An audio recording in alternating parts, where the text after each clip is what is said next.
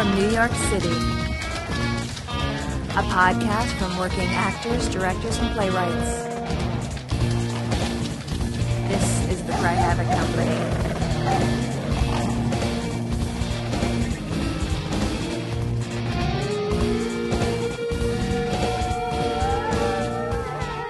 Hello, and welcome to the Cry Havoc podcast. Today around the table we have...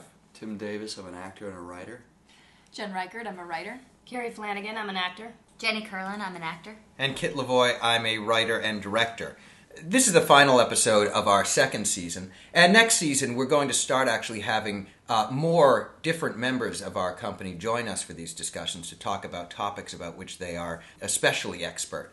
But for the end of this second season, we wanted to do a topic we've actually talked about doing for a while, which is talking a bit, for the five of us, about how we came to be the artists that we came to be.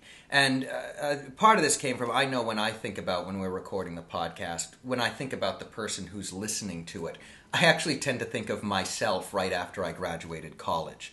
Which there was a point, you know, I had been doing theater for quite a number of years. There was a lot that I knew that I still hold on to. There was a lot that I had not encountered that I didn't know yet. And there was also a lot that I thought sure I knew and came to discover later was not really the case. So for this final episode of our second season, we're going to talk a bit about how all of us came to have to think about theater the way we do today, how we thought about it at different points in our life, including both what we thought about the craft and what it meant to be an actor, a writer, a director, but also the place that it held in our lives. So, to kick off, what was your first memory of the theater? When I was thinking about this, I thought, I honestly can't remember a point in my life when I was not immersed in theater. My earliest memory is probably my mother always played the Evita soundtrack in my house growing up. My mom did too. Are you serious? Yeah, she loves it. I think that's a big thing in the 70s and 80s. But I started dancing when I was 3, and I don't really remember seeing something that said that's what I want to do. I just always knew, and that was part of it. Hearing the Evita soundtrack, I kind of knew that whatever that lady was doing on the record was what I wanted to do. So that's.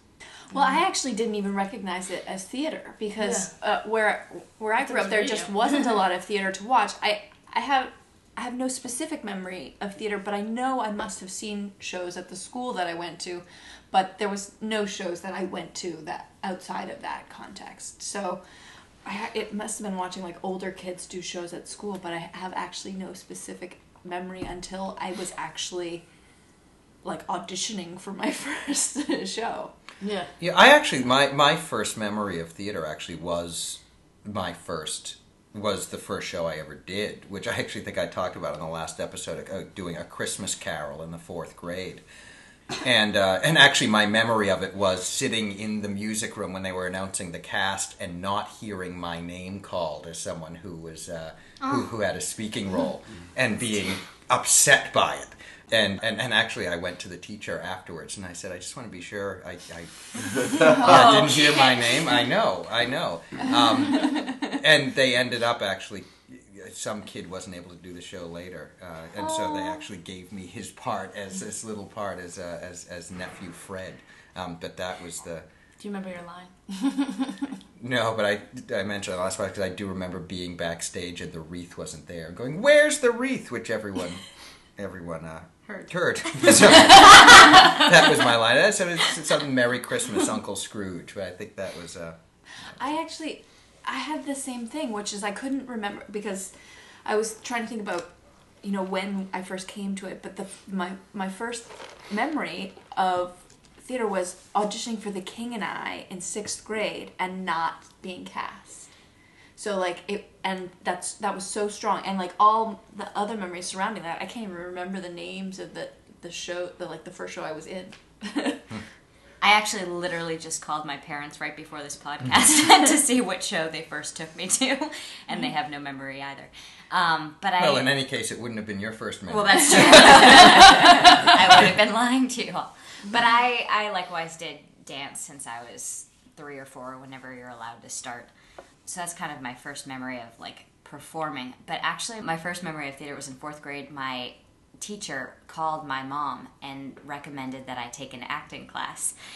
I thought she must think I'm really talented or see something in me, which didn't make any sense because I was just in the fourth grade and in class. And it turns out my mom told me later that it was because I was shy. So she thought it would be good to, she knew of this like acting teacher in the town and it would be good for me to take an acting class so that I could open up. And I did. I took the acting class. I always feel like so many of my memories are this confusing near miss of, I just feel like things from early in my life should make more sense than they do. But both the first theater show I ever remember seeing and my experiences of them sort of make sense that it's always sort of, there's always sort of a weird disconnect. The first theatrical anything I remember seeing was being in kindergarten, and they brought in some group for the entire school to do some sort of Halloween pageant. It was a musical, and I don't remember much about it except for images of it. And they sang some song in a minor key, which I now know is a minor key, but all I know is at the time it terrified me, and I spent the entire pageant crying with my face buried in the kindergarten teacher's lap. Because whatever it was, just you were in college at the time. Yeah, but I mean, that's awful. That's my first memory of any theatrical performance at all is being absolutely terrified and disturbed by it and crying. And the first actual theater show I ever remember seeing was a production of Annie. But in the same way that there's sort of this disconnect, was I was incredibly nearsighted as a kid. That wasn't diagnosed and corrected until like a couple years after the showing of Annie. So I sat in the, and didn't know any better, but I sat in the back of the theater, you know, in this huge amphitheater watching Annie and couldn't see anything. And somehow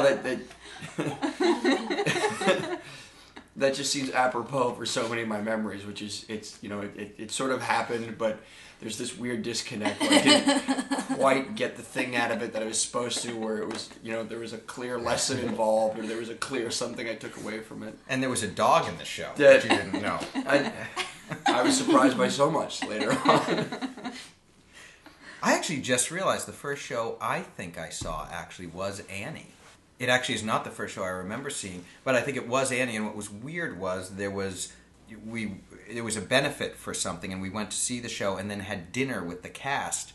And I later, much later, came to realize there was a girl who I went to college with, who I discovered like 2 years after I met her, had played Annie in that production. That's awesome. And it just sort of weird small world that I'd had dinner with her when I was in the third grade. What was the first show that you guys remember seeing? Yeah, I really don't remember. I'm thinking. Because because at my church, I'm sure a lot of people had this as their first experience. A lot of churches do cabarets and church shows. Maybe it's just mine. I don't know. No, I've seen that.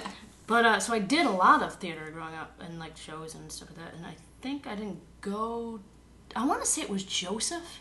Joseph and the Amazing. I mean, I think at a dinner theater I saw Joseph and the Amazing. Yes, it definitely was. We went a lot to the North Shore Music Theater in Massachusetts, and my parents think that like the daycare used to take us to see like family shows, like nursery rhyme shows or whatever at the theater. I don't remember the first show I saw because I was always trying to be in them, so I was never watching the show. Mm-hmm. Either I was in it or I was like backstage or something. So it's really hard to point to like what is something I saw that I was not. That I wasn't a part of. Yeah. I remember, although apparently I had seen Annie before this, but the first show I really remember going to see was Big River on Broadway, which was the Huck Finn musical, and it was I think the beginning of fifth grade or so that I had read Huck Finn that summer. My parents decided they were going to take me to see this show. And I just remember thinking, I have such weird and very vivid memories surrounding that I remember thinking, why would I want to go see a musical? And not that I was against it, but I really I remember thinking my parents were really excited to take me to it, and I didn't understand what it is we were going to do. And I remember very vividly walking into the theater and just like, I felt very special. Like I felt like this was a very special event to go into this Broadway theater. And I have no recollection of the show at all. But I do remember talking incessantly for the next several days about the actor who played Pap in it, who was John Goodman before he was anyone. And I actually still think he's one of the great underrated actors in America, but I think it was funny that in the fifth grade, of all the people in the show, he was the one who I was so fascinated by. What was it, if you had to pinpoint it, or at least, you know, take a stab at it, that attracted you to the theater to begin with? I think initially it started as something, you know, like a really young child's dream of being like a movie star. I think it was one of like the earliest things I said I wanted to do was to be an actor. But it was a film, television actor rather than a theater actor. And I think the attraction was that you could be anybody, you were doing everything in the world, like every new movie you were in, you were doing something else and going somewhere else. And it was the idea of being everybody and doing anything you wanted.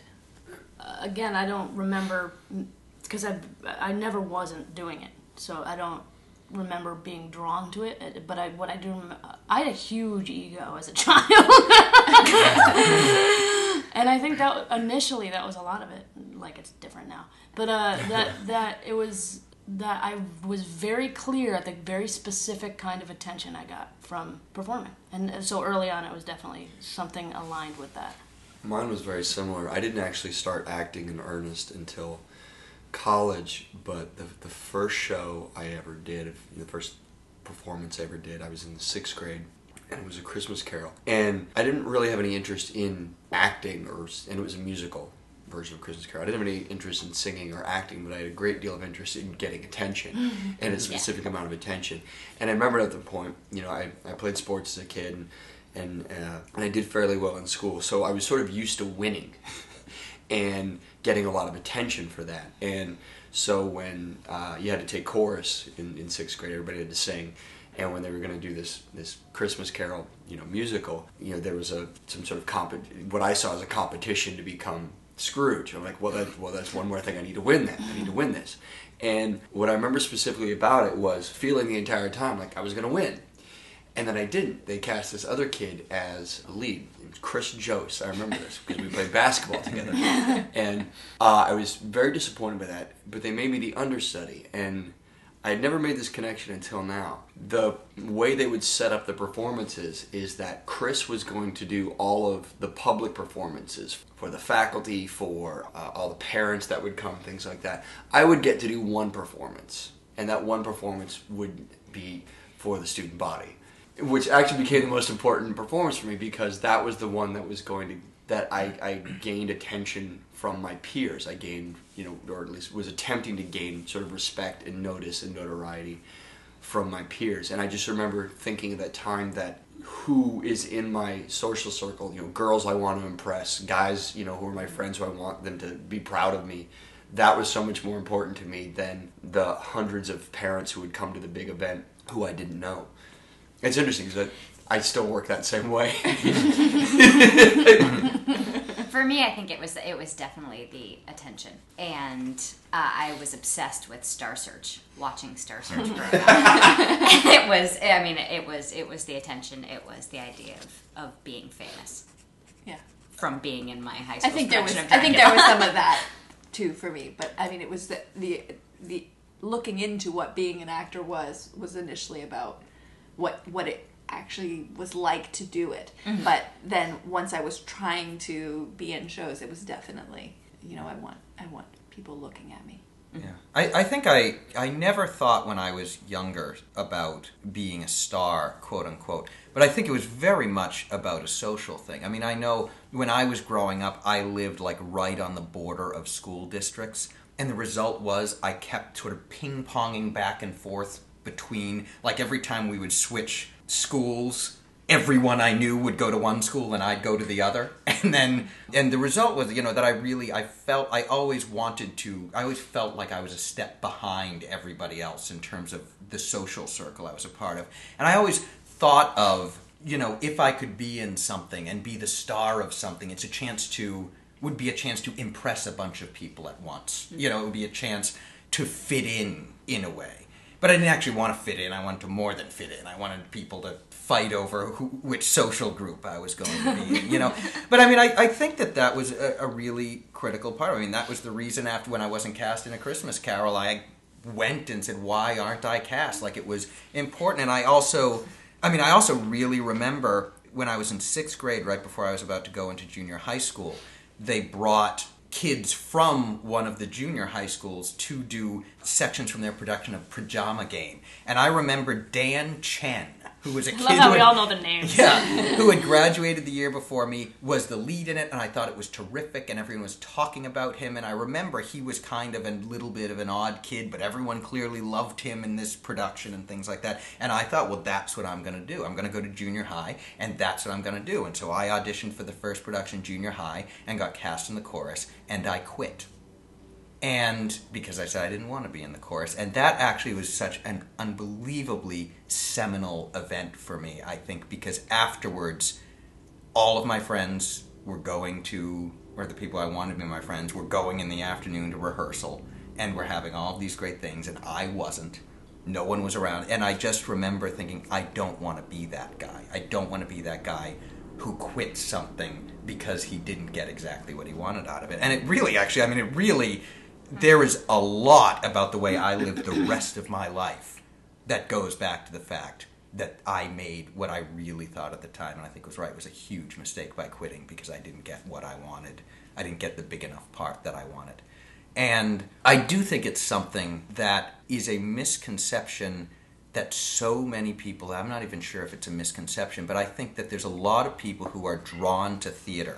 And I mean, I think we're all sitting here saying there's a big part of it for us because it's a place that gives them real validation. You know, that it's a place in their lives where they do something they feel good about and people en masse stand up and clap for them because they did a good job. And that I think that there's a lot of people who really, that's what theater gives to them. And then they come to New York to become a professional actor, which is, if there is a place in the world that gives you less validation, there may be Turkish prisons that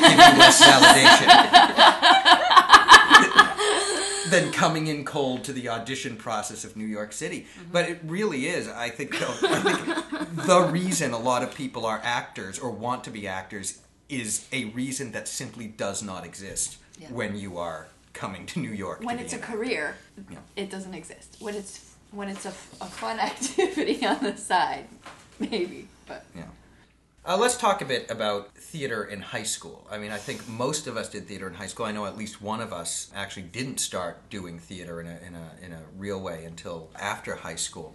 What was your experience? What kind of theater did you do in high school? Or if you didn't, what did you think about the people who did do theater in high school?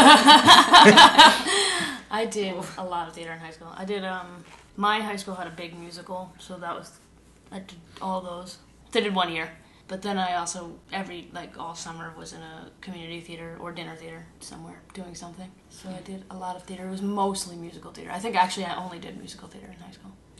Yeah, my high school did a musical every other year, and then like a straight play the alternating year, so I tried to do as many of those as possible. But I actually, I moved for 1 year of high school. I lived in Canada instead of in Ecuador, and because that year I was in a completely different system, they had different classes, you know, they let me kind of choose the schedule so that when I went back to my high school I could fit my credits back into the system I was going to go back to. So I had all this freedom with what I chose, and I chose to take essentially two years worth of drama in a year because that was how the Canadian system worked. So I was like taking like 10th grade drama and 11th grade drama, one right after the other. So I spent almost like an hour and 20 minutes a day taking drama for that year, and in a school where drama was really important and so much more than my regular high school. They had just so much more, and I learned all kinds of stuff, and we went on field trips. It was in Saskatoon, like we went to, you know, the Fringe, and we saw a production of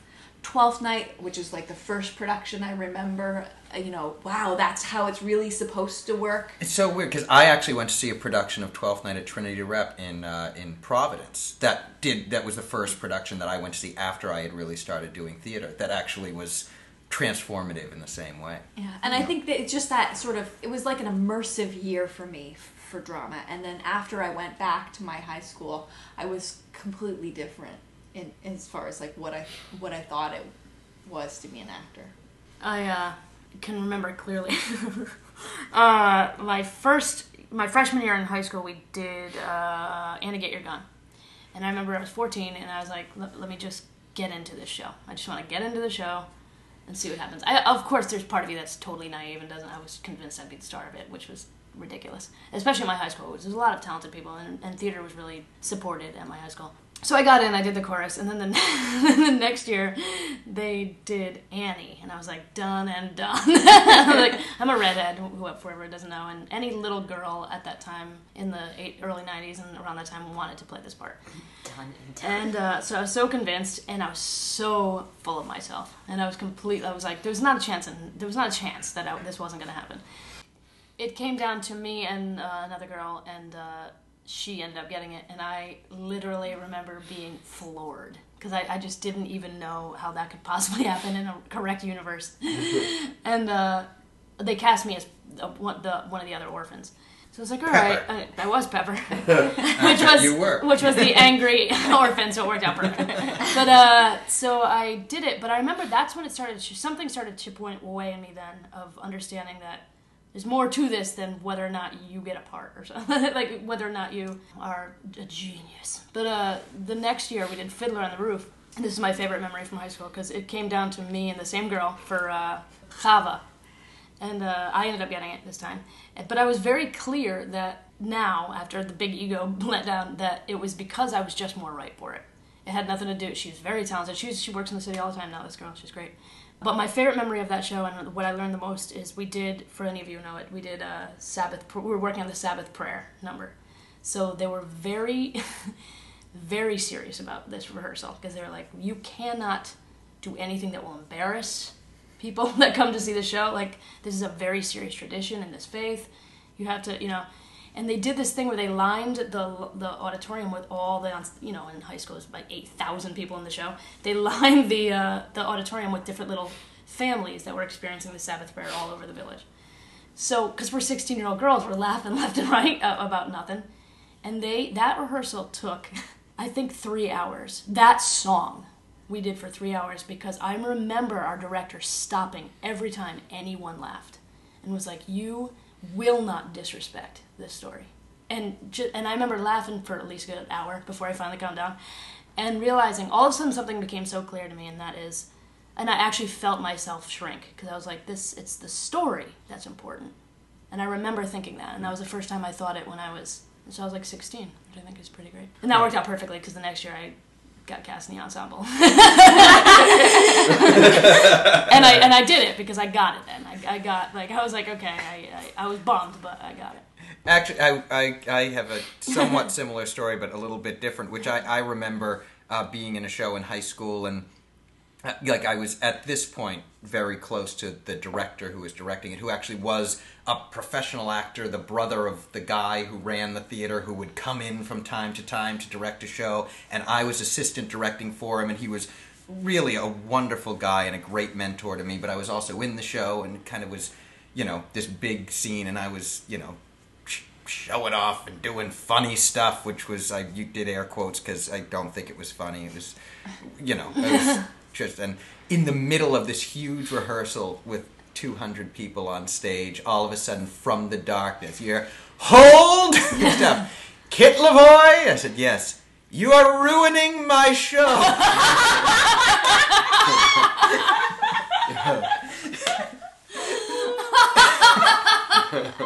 But I have actually also later treasured relationships that I have had with actors where you can just say, dude, let's go back and let's do it well this time.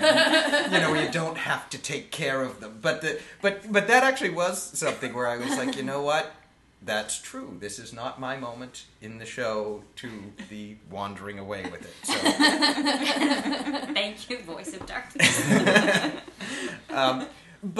But my experience in general in high school, which led up to that, because that was probably, the summer actually of my, between high school and college, was that I actually moved, after all of this weirdness in elementary school and junior high school, I moved between my freshman and sophomore years of college, of high school rather, up to Cape Cod, to the school where actually theater was a big deal. You know, it's a really big deal. And actually they did recently, they did this web documentary about my high school theater program recently, and that girl Shaban on American Idol came from my theater program from high school. But it was a big deal in the town. It was actually really well supported, and you know, it was like there were 300 or 400 kids in the drama program and things like that. So I decided, you know, that I was going to try to be a part of that. And it was actually relatively shortly after I had quit that show and decided I didn't want to do that again. And so I auditioned for the first show, and it actually was A Christmas Carol again, and was cast as a street kid. But I decided I was gonna do this. I was gonna do it right. And so, like I think most high school theaters, because they used to do these big productions, and looking back on it, they did big productions on not a lot of resources, and I learned a lot from that about how to really make the most out of what you have. But, you know, they would have these tech calls every Saturday and Sunday to come build the set, and the whole thing was everyone in the cast had to come and do like 3 hours of work on the set. But I would come, they'd arrive at 7, and I was there waiting, and when they went home at 10 that night, I went home, and that was, you know, I would just every moment they would let me work on the show, I did. And I remember right towards the end of my first semester there, you know, they had the drama office, and there was Jeff Stuckey was the president of the drama club, and I thought he was awesome, and he was you know, nice to me, which I appreciated. And I was walking down the hall, and he called me into the office, and he said, I want to talk to you about something, that the treasurer of the company just got some fellowship or something and is leaving next semester, isn't going to be there, and we were talking, and we would like you to do it if you're interested. And one thing I found out later was he had not talked about it with anyone, including the faculty advisor of the organization. So apparently I was delighted, and Jeff said, you know that new kid? I made him the treasurer, which was... But that was something I didn't have to be involved in. But I remember, though, that was... I mean, I was so delighted, and with the idea that, you know, what I wanted... The reason I was attracted to theater to begin with was such a social reason. And I think... like I mentioned before, not just fitting in, but also looking for a place to be a leader. I remember walking out and my father picking me up from school, and I said, I think this is the best day of my life. Because it really was like this, finally, the sense that I had been recognized for something. Out of all the 400 kids they could have picked, they picked me. But it was funny, because even at the time, I felt like, that's silly, the best day. But looking back on it, I mean, that was an absolutely pivotal day in my life. Because the result was I lived in that theater for the next 2.5 years. I lived there. I never got my license in high school because I lived within walking distance of the school, and where did I go but to the school to go to work in the theater. And it was, I mean, it really was an incredibly important day. But I mean, so much of, I think, the reason that I started being interested in theater was for social reasons. But since this really... solidified, it became my social base at school, and that is why I ended up spending so much time, and that I think is why it became so much of what my identity was, not because I was born to be an actor, but that's what I spent all my time doing. Mm-hmm, mm-hmm. Yeah. I feel like I have like 4 huge memories from high school that I think have influenced me later. One is we only did straight plays. There was one musical my senior year, and actually I remember not auditioning because I was so nervous because I had never sung before. And actually it's probably one of my great regrets, because I still have never been in a musical.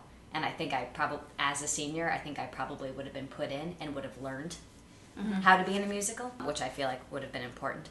I also feel like I was excited, because at this time I was still watching Star Search. I was one of the only freshmen cast in the big show my freshman year, Dracula. And I remember, I was the maid, and I remember sitting on the edge of the stage during one of the rehearsals, and one of the sophomores asked me how many lines I had. And I remember, like I had counted it out. I was like, you know, 20. And I was like, and I remember... one of the seniors overheard us and was saying, it's not, you know, basically it's not about how big your part is and blah, blah, blah. And actually that was kind of, I was put in my place, and it was actually a really cool moment. And I remember, which I loved, and at the time I was like, this is the most frightening thing. But Mr. Enslow, our director, had group auditions, open auditions. So you would, whoever, you know, auditioned came at, you know, 5 or, you know, 3 or whatever, whenever school got up. And you sat in the audience, and then you would be paired up and go, you know, rehearse in the hallway scenes, and then you would go up in front of everyone and have your audition. And I remember being frightened of it, but that's like how I learned how to audition. So I remember then in college having a callback for Ideal Husband, and they lined us up, like all the women, for this part, and you had to audition in front of the other women. And I remember being totally comfortable doing that because that's how I knew how to audition. My high school was actually a bit the opposite of that in terms of that they did only musicals, and I don't sing. So I actually was never, until the end of my senior year, cast in a speaking role. Actually, and my senior year we did Pippin, and Charles Charlemagne was in, and he has a song, but it's a speaking song. And candidly, I think they just gave it to me because they thought it was time. But I mean that was something though that I still, it's odd because I was also in the yearbook superlatives voted like most dramatic, like dramatic. Me too. Sorry. But I think that was for a different reason. Yeah. Wow. But looking back on it, I hadn't really thought about it, but I think that was sort of interesting that even though I was very rarely on the stage, that it was something that people did know about me, that you know, because it was something that was really important. But the result was, I think, that I started assistant directing all the shows, which I learned so much from watching other people work and watching the way the directors worked with them. You know, and also, that's when I began writing, too, because the drama club was affiliated with, like, a summer drama program, this family theater, and they would write musicals that were done, and, you know, they were mostly family shows, The Hobbit we did, and things like that, but, you know, I became, I think, as a reward for the amount of work that I was doing, they let me become part of the process of writing things, and so, you know, I think it's weird that that's where that came in. That actually... That reminds me that my experience in the 10th grade in Canada with this kind of like theater immersion, I wasn't getting big parts. That didn't happen until I went back to my old school. I was just doing a lot of different things. I helped with costumes. I was in the chorus and a lot of things. I just did a lot of work in the class. But I was there all the time. That's the only thing I had to do.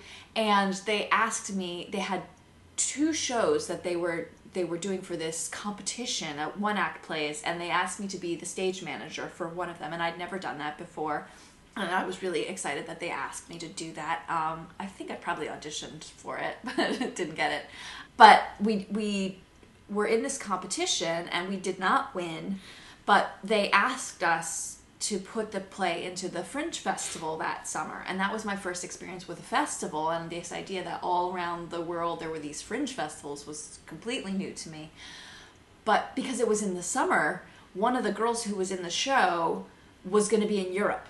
And so they asked me to step into the role because I'd been there for the whole rehearsal process, and I was just like, whoa, this was like the first big part that I'd ever done, and it was because I was around, mm-hmm. and they liked me, mm-hmm. and they thought I could do it, and that was the first time, you know, that happens so often, that the person who's there and kind of deserves it gets a shot. It's so ironic that's totally true. That was totally my experience of high school, and it took me so long to learn in the professional world that the same exact thing is true. I know, I was just going to say that. I remember jumping ahead and then we'll come back, but I had a conversation with a teacher I had in grad school, and he said, "It's like, geez," he's like, "really, at the end of the day, just stick around."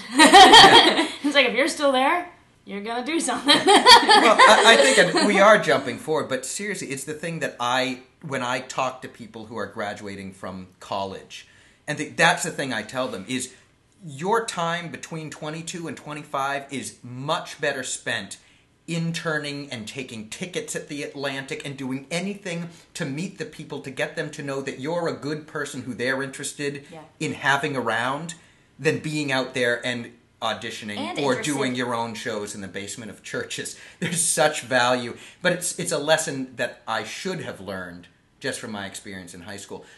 But the great lesson over my whole life is the way things work in high school is the way things work always. It's the way things work on Broadway. it's a microcosm of it. There are many things that are different in terms of, I think, the approach to the work and things like that, but the social situation of it doesn't change. And the idea about being a good person, people want to help other people. And even if you're surrounding yourself with those people that you respect or whatever, if you're interning at the Atlantic, or people will want to help you if you're a good person and will help you get to that place. Yeah.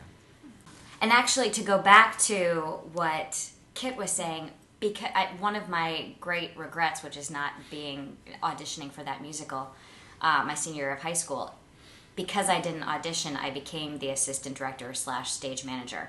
And then for the next, I loved it. I fell in love with that. And then for the next, 5 years or so, decided that I wanted to be a professional stage manager because of that experience. Mm. Hmm. And that's actually how I met you. Yeah. Was that you were stage managing a show that I directed. One other big thought about high school is that I think I was very fortunate about the time that I happened to be at that school. Because again, they did have this big theater program, due in very large part to the director of the program, who he had ambitions to do these great big shows. He was an artist, a visual artist by training, and would do these huge productions on these very small budgets.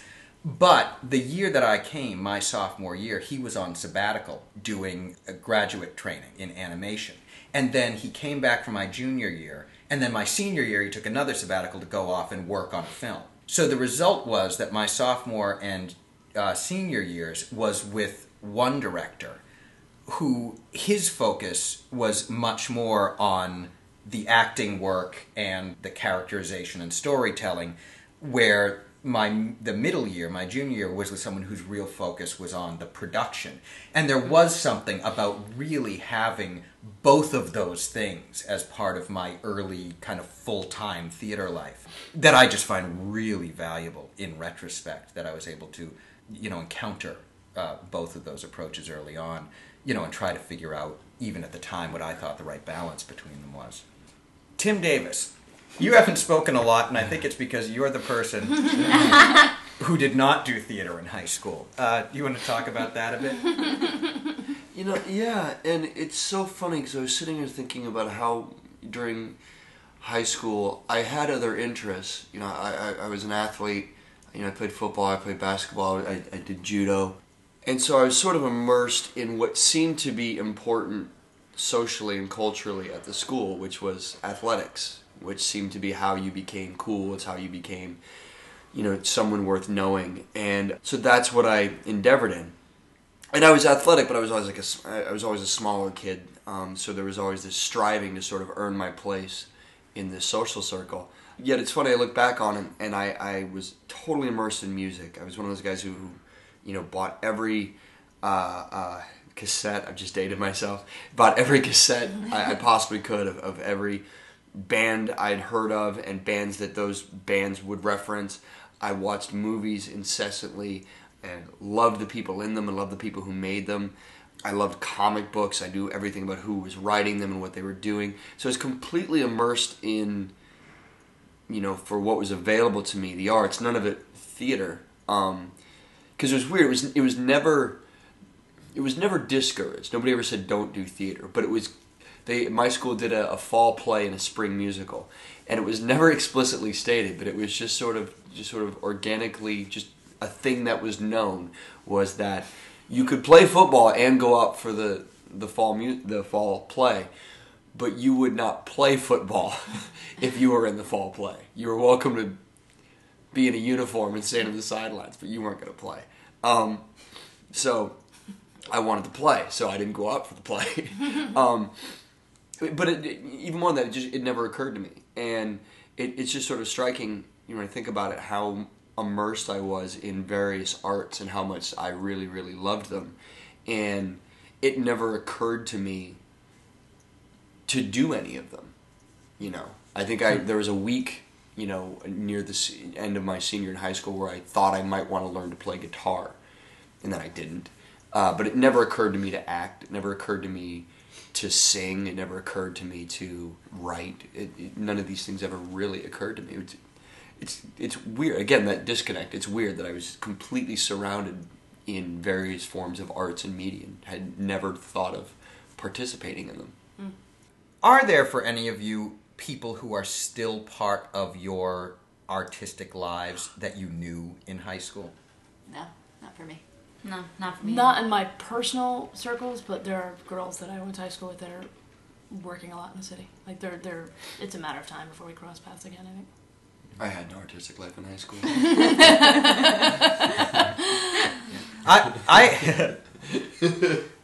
I actually do. That Peter Crosby, who you all know because he's a member of our company, actually was my drama director in high school. That he was the one who I had my sophomore and senior year, who at the time was doing marketing work for a software company, and that was how he did his art when he was in his mid-20s.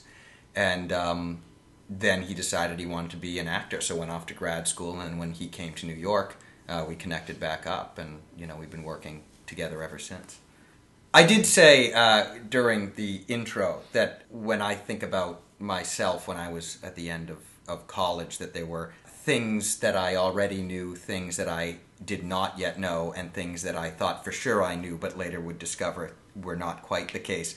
So just for the end of high school, what were the things that you feel like you already knew that you still hold on to? It's very important to know your lines. All of your lines as they're written. It's very important to understand your body and space. That was a big thing in my high school. But that was a big thing I brought in from dancing. And that there are many elements to putting on a show. Like, there's not just the actors and the director, that there are a lot of other roles that need to be done, whether you understand them or not. I don't think I understood them all, but I knew that there were other things that had to happen for our show to come together. Honestly, dealing with nerves and getting past the being nervous for auditioning and being on stage, and in addition to memorizing and that kind of thing, just kind of dealing with that as a person. I also think I had a basic understanding of timing and humor by the time I got out of high school. That was something that was sort of innate. But I understood that was why people laughed, is because you said it in a certain way. I don't think I could have explained it, but I think I had some basic knowledge of that. I think, and I referenced before, that a sense of resourcefulness, which I think has served me very well over time, but I think that I really learned from my experiences in high school of, again, we had a budget that I don't think was much bigger than most theater departments, and yet we're doing shows 4 and 5 times the size of any other theater club or theater department in the area. And I at the time, I just thought that's what you did, but it served me quite well. And I also think, especially because it was such a big community, the idea of the importance of creating a healthy community for a collaborative environment really stuck with me. And candidly, it was because there was a degree to which it was dysfunctional, and I will say not much more than that. But that the times when it was functional was just much more productive, it seemed to me, than the times where it was not. And so I certainly knew walking away the kind of leader in a rehearsal room that I wanted to be, and perhaps even more important, the kind that I did not want to be. I actually just remember this. I think I learned in high school was the first place that I really, really got that it is a business. Because we had, I forgot all about this, we had this ad campaign to put on the show.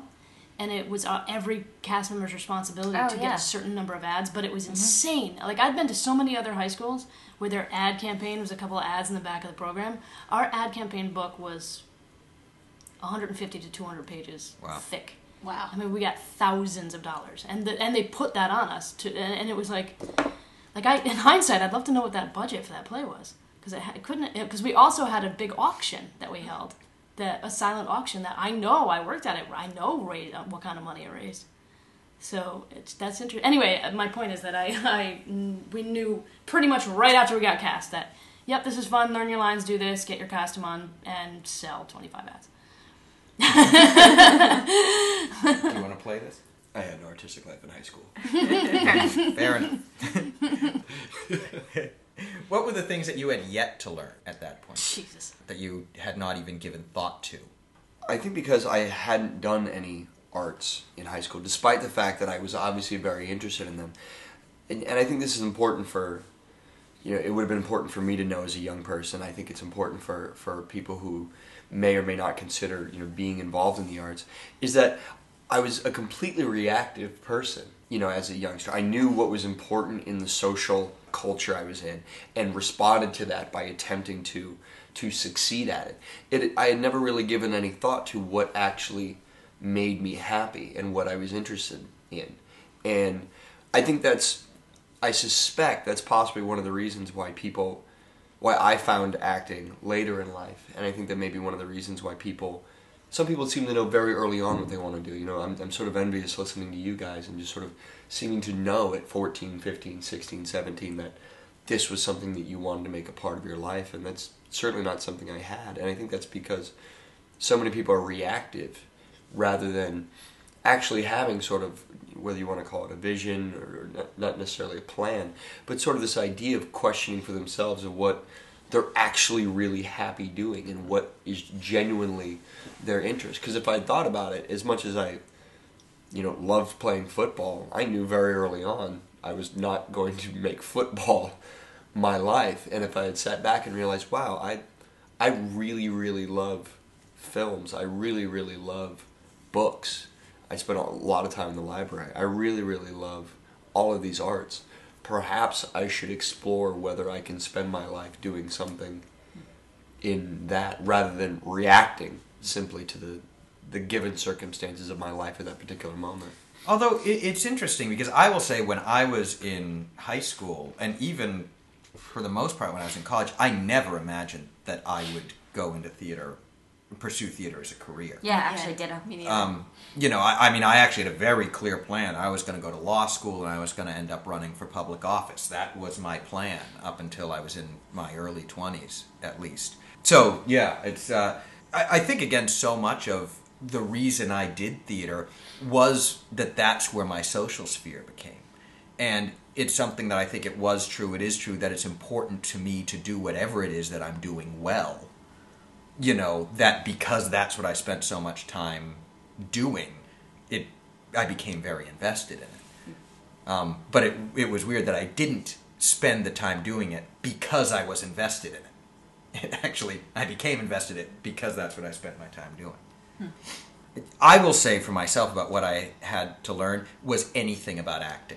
There's not one. I mean, there was nothing that is a part of my process now that I had. And also the process of how one ends up in a role.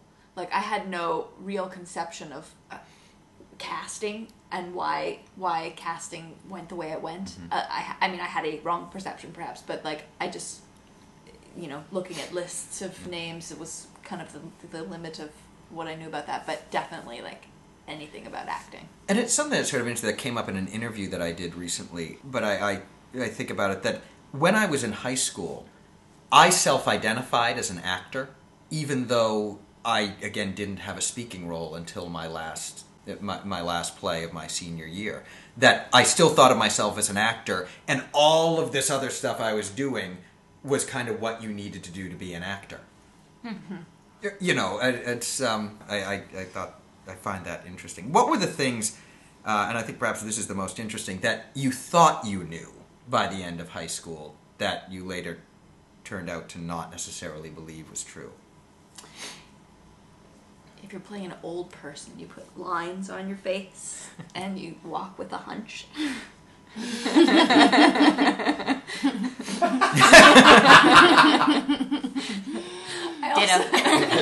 I also thought like that it was so important that people understand you. Like that was like after learning your lines, diction and volume, make sure everybody in the theater can understand you. I thought that was like the 1-2 punch of what it means to be a good actor. No, I also remember being told by an older actor who, looking in retrospect, was actually an insurance salesman who was in a show one summer, that it's incredibly important on stage when you point at someone to use 2 fingers, because then people can see it better from the audience. I'm going to use that. Oh, never ever turn your back to the audience. Oh, yeah. Cheat out. Yeah. There were also some, more conceptual things that I think one is I absolutely believed that the movie or soundtrack or cast album of something was like the Bible to the show. Hmm. That is the way it was supposed to be. And now that I have been in the recording session for Broadway shows, I know there are things where we are running out of time and this is what is going to Sing be on faster. The recorder. Well, no. And also, I worked on the film of Master Harold and the Boys, of the play. And I certainly remembered in high school and even in college doing plays that there were films of and looking at the film to be sure that we've got the details right. And in Master Harold and the Boys, one of the critical set pieces is a jukebox. And we weren't able to find one that we were happy with, because we were in South Africa and we found what we could find. And literally the day we were going to begin shooting, we found one that was what we had wanted. And so we spent the whole first day of shooting avoiding shooting the jukebox so that we could bring it in the next day and put it in. But the result would have been that if we hadn't found it that day, well, we would have started shooting and it would have been this era incorrect jukebox in the background just because that was the way it was going to be. And I could imagine people doing the play and looking, oh, that's what the jukebox is supposed to look like. No, that was the jukebox we were able to find because it takes place in 1950 and we are in 2009 and in South Africa. I thought stage directions were what you're supposed to do. Yeah. Oh, absolutely, yeah. Actually, yeah. Yeah. And I think related to that I just really believed that I took it very seriously that your job was to look at the play to figure out what you were supposed to do. That the answer was the play. I'm supposed to look at the play, look at the stage directions, and figure out how to do it right. And I certainly think that's the idea that there is a right way to do it is something that I've given up. In fact, vehemently given up. I think it's actually the most important thing to being a theater artist is the idea that there is not a right way to do it. And also, I will say that because of the background that I had there, I thought that all theater artists should be generalists, that you should be able to do everything. Mm-hmm. And while I absolutely value and appreciate having done everything, and I think that if you are going to be a theater artist, you should know how to hang a light. You should know how to construct a safe set. You should have an idea of how to take blocking notes in a stage manager's book. You should do that because it makes you a better collaborator. But ultimately, if you're going to pursue it as a career, you need to accept that there are going to be one or two things that you are going to be expert at, and you need to let other people be expert at the things that they are expert at. Yeah. So, college. What was your college theater life like? Well, I mean, Kit knew Jen and I went to college together. When I came in, again, I'd only done musical theater. I don't think I'd ever done a straight play before I got to college. So the first semester, there was two theater companies at Fordham. There was the Mimes and Mummers, which is like in the main theater, the bigger theater, and the Fordham Experimental Theater, which was all completely run by students. The Mimes and Mummers brought in an outside director for all their productions. And I remember the first two plays were I think it was Much Ado About Nothing and was it Importance of Being Earnest? So I didn't even audition for anything. And FET was doing a bunch of stuff and I just didn't even audition because I was waiting for the musical because I was convinced that's all I could do. And so I just kind of sat back and watched theater and started to get to know the faces that I would know for a long time. I didn't audition for the first show because I couldn't find the building in time. And I thought you had to be there, like, because, oh, yeah, this goes back to high school, because we had the open auditions, so you had to be there at a specific time to be paired up and to practice and then, sit down respectably in the theater and watch everyone, audition. So I didn't know that you could get there later than the start, so and literally, if you look back, my dorm was like right next to the theater, but I was like looping around the campus trying to find it, and then I was would have been 10 minutes late, so I went back to my dorm because I didn't want to walk in. Mm-hmm. But then I remember going to see that show, and I actually went by myself to see that show, and just remember being like, I want to be a part of this. Tempest. Right. And be like, I want to be a part of this, and then I auditioned for the first Fordham Experimental Theater show and got into that, and then just became mostly immersed in that, and then did mostly tech for Monty Mummers. yet again, I had slightly the opposite experience, which was that I didn't go to audition for the first show. I thought, I cannot be in college theater. I am not good enough. I don't know what I'm doing. I will embarrass myself. I did not want to embarrass myself. I did go to the first day of auditions to see if I could sign up to work on the tech crew. I spoke to someone at the table. They said, oh, well, we'll go in and get the producer and they'll come out to see you. And literally, I was waiting. I waited 5 minutes and then I left. And I thought, I can't do college theater. What am I thinking? I'm here. I'm doing pre-law because I'm going to law school. I have no business doing college theater. And then I went to see that production. I thought, oh, I can do this. Oh, if this is what college theater is, I'm on board. I got this in the bag. I'm not sure what I thought it was going to be, but it was not, I mean, it was perfectly good shows, but I think I was imagining Broadway Company. Yeah. Not so much. I spent my first 3 years of college continuing my theme from high school of singing to avoiding the things I was actually interested in. I had a major that I wasn't interested in, and then dropped the major and was taking electives, and I was on the judo team for a while, and then I left that, and so I basically spent 3 years, frankly, taking electives and learning things and getting drunk, and it was a good time. And I remember after 3 years, it was one summer, it was a particularly unproductive summer, and I turned to my buddies and said, I think I'm going to drop out. I don't know what I'm going to do, but I don't seem to be developing any skills. I don't seem interested in anything. I don't know what kind of job I'm going to get when I get out of here. I don't know what I'm going to do. And one of my buddies glibly said, you should go be an actor. And because I was considered fairly demonstrative, I guess. So most dramatic. Yes. Yeah. Most dramatic. Unofficially. I think that was my unofficial title.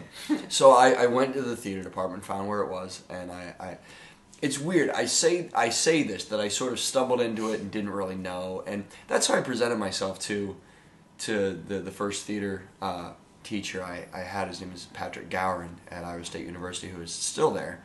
I went to him like, listen, I have no idea what I'm doing. I've never done this before. Buddy of mine said I should take the class, so I'm just going to take the class and see what happens.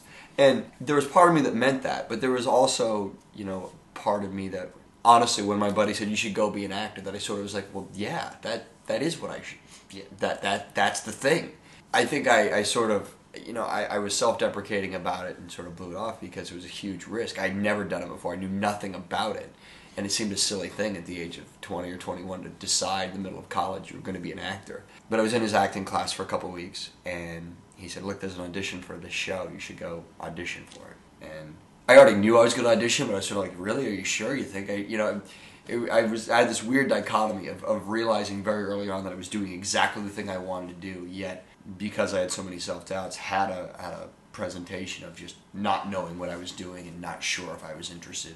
I went to the audition, and it was for Prelude to a Kiss, and they cast me in the lead. And this, I don't mean this in an arrogant way, I expected that to happen. Not because I felt like I was really good, but somehow it felt natural. It felt like that was the thing that I needed to be doing. I auditioned and didn't get cast in anything for almost the whole of the first semester. I think it was like three or four auditions, and then I got cast in a one act in the experimental theater, which was the student directed shows. And from that, I got in with the group. Like, because there was this big crossover between the two groups, and the leaders of one group were the leaders of the other group, and the people who were involved all the time. And it was kind of like they saw me for the first time because I was in this little show, and then they kind of like brought me in to the whole of the world, like not just the acting. Like obviously they weren't casting me, but except in the experimental theater. But that once I got in that way, they wanted me to be the rep on the board of the experimental theater, and from there, I, like you were in high school, Kit, I became part of the decision-making team in a way that was just kind of exploded, like how much time I spent. But I also didn't think I was gonna be an actor for a living. I wanted to be, but I was pursuing a degree in biology because I thought that was practical. So it was really, I split my time in college between studying for science and every other hour was spent in the theater. Yeah. And again, it was interesting, especially interesting sort of looking back on it. But I had been doing theater pretty seriously for 3 or 4 or 5 years around that time, which is not that much time in the real world, but when you're 19, you know, that's a quarter of your life. And it was actually the end of my freshman year that I was cast in my first big role, really, ever, in anything, which was Hale in The Crucible. But that was really interesting, and for me, that it really did feel like I had always thought of myself as an actor, even though I wasn't doing a lot of acting, and all of a sudden I got this role. And then essentially I got cast in the lead of every one of the main stage shows for the rest of the time that I was in school.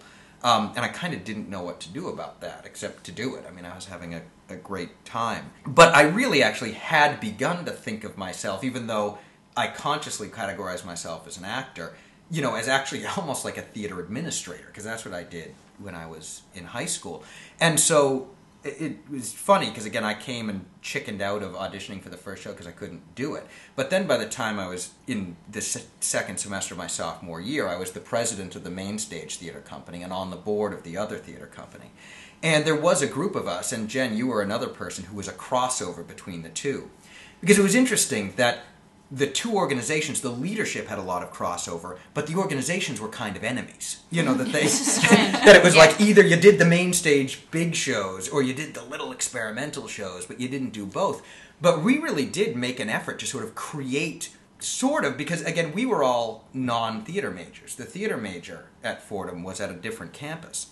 And so we really sat down and had a meeting and made a decision to make this concerted effort to sort of build a training program for ourselves. So what we would do was the student board hired the directors for the main stage shows. And a big part of what became the selection process was, what can this person teach us that we haven't learned? What is this approach that they have? Even if they weren't necessarily the best director for this show, and that was part of it too, you know, but what is part of their approach that we have never encountered that they can teach us? Mm-hmm. And then massively expanded, and I think a lot of this for me came from sort of the resourcefulness thing that I'd learned in high school, was that when I came freshman year, the experimental theater did 2 shows a semester. They were so underutilized, their stuff. Yeah. And by my junior year, when we'd been on the board for a year, they were doing literally, I think we did 27 shows the first semester of my junior year. You know, but the idea being that it was, we would bring in professionals. And it was one of the great things about working at, you know, in New York City. And, you know, again, now being a professional director in New York City, I know they actually paid pretty well. You know, it was like $2,500 for, you know, 3 weeks of rehearsal. That's not bad. And that was how many years ago? And that was how many years ago? Yeah. So the result was literally we had like Tony-winning directors and artistic directors of major theaters in the city coming up to, and we're sitting there in judgment of them. I remember Jim Nicola, who's the artistic director of New York Theater Workshop, who I would love to be interviewed by at this moment in my life. I didn't hire him on 3 different occasions when I was in college. But the result was, though, is that we would have people come in to teach us things we didn't know, and then have a real practicum in the other theater group, where you then could go and direct and act and write projects that you wanted to do. And I just feel like, you know, I did not have any undergraduate theater training. I never took an acting class, but I actually have a hard time imagining how I could have gotten a better theater education than that ended up being. But it was really, on the students' part, a real concerted effort to say, we don't have a theater program, so we're going to build one for ourselves out of these 2 theater clubs. Mm-hmm. Were there any professional relationships that you started in college that have carried on? Well, you two. Ours. With Carrie and with Kit, yeah.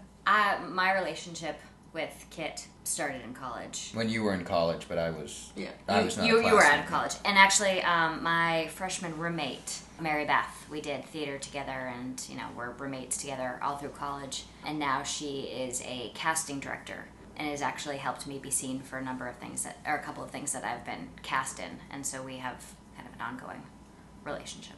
Kevin, my friend Kevin Smith Kirkwood, is a musical theater actor in the city, and we sing together a lot still. Yeah. certainly Jen and Kerry. And it actually is not continued so much to this day, but Kevin Moriarty was one of the directors who we worked with, and actually was really, he directed me in Macbeth, and he actually was somebody who really encouraged me towards being a director. But then he had me assistant direct for him on a few things after I got out of college, and was really a great advisor to me. He's now the artistic director down at the Dallas Theater Center, so I don't really see much of him anymore because he lives in Dallas. You know, but certainly that was a relationship that carried on. Ribelow. Oh, that's right. Mayor Ribelow was actually a college professor of mine who took a real interest in me and was a wonderful, wonderful, wonderful teacher. But he also is a professional playwright and leads a lot of playwriting groups, and he actually really went to bat for me with this one playwriting group that were really, you know, pretty well-respected and well-established playwrights, and he said that he would lead their playwriting group if I could be a part of it. And, you know, I've always appreciated that, but, you know, I certainly continue to see him, and he continues to, you know, be a, you know, terrific advisor to me. When I was at school, the head of the theater department, who directed me in several shows and actually played Dysart when I did Equus, was Greg Henry, who is now the head of the ACTF at the Kennedy Center. And because he's, you know, pretty busy, we don't talk much, but that's a relationship I still have. And then just various friends who none of them are in New York, oddly enough, but they're in regional theaters and things like that, who I maintain some level of contact with, but I don't think I have professional relationships with any of them.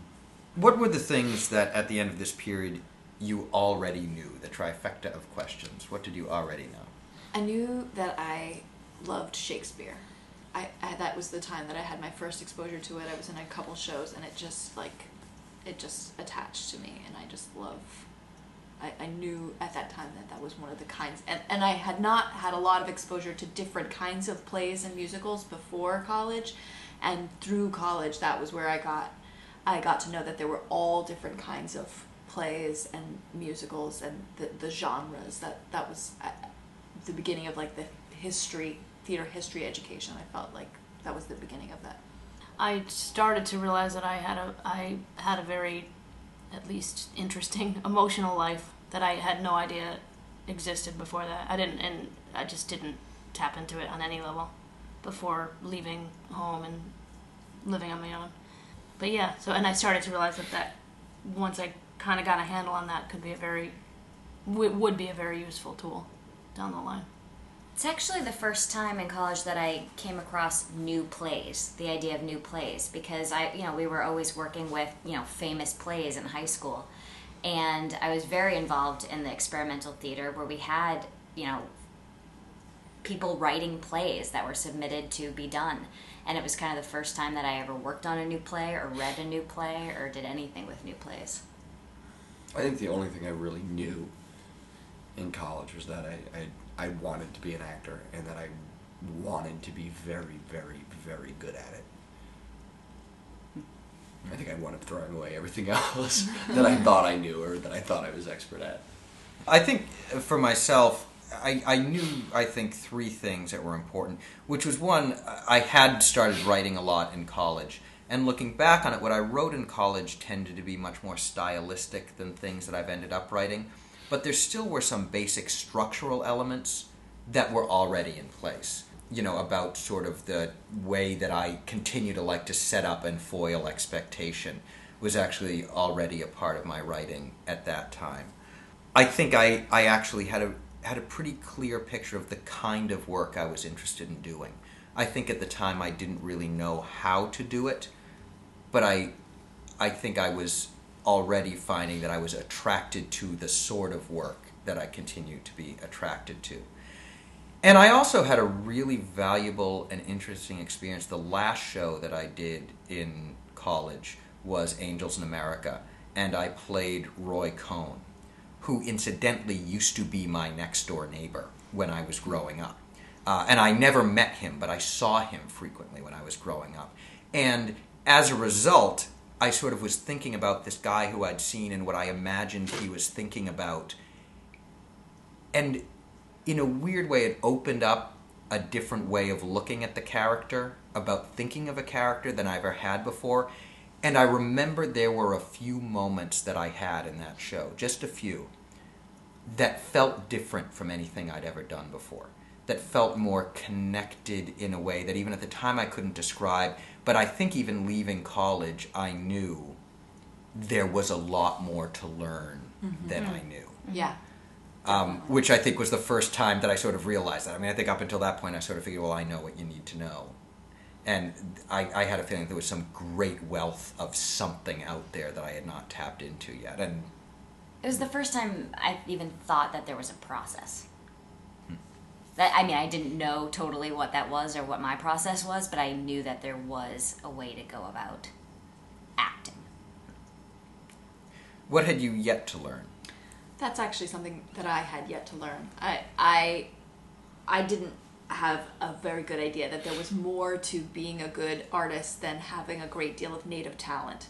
I didn't know that there was a technique or tools. I just thought you had it in you, and the more you did it, the better you got at it. But if you didn't have it in you from the start, then you were out of luck. But I didn't know that yet.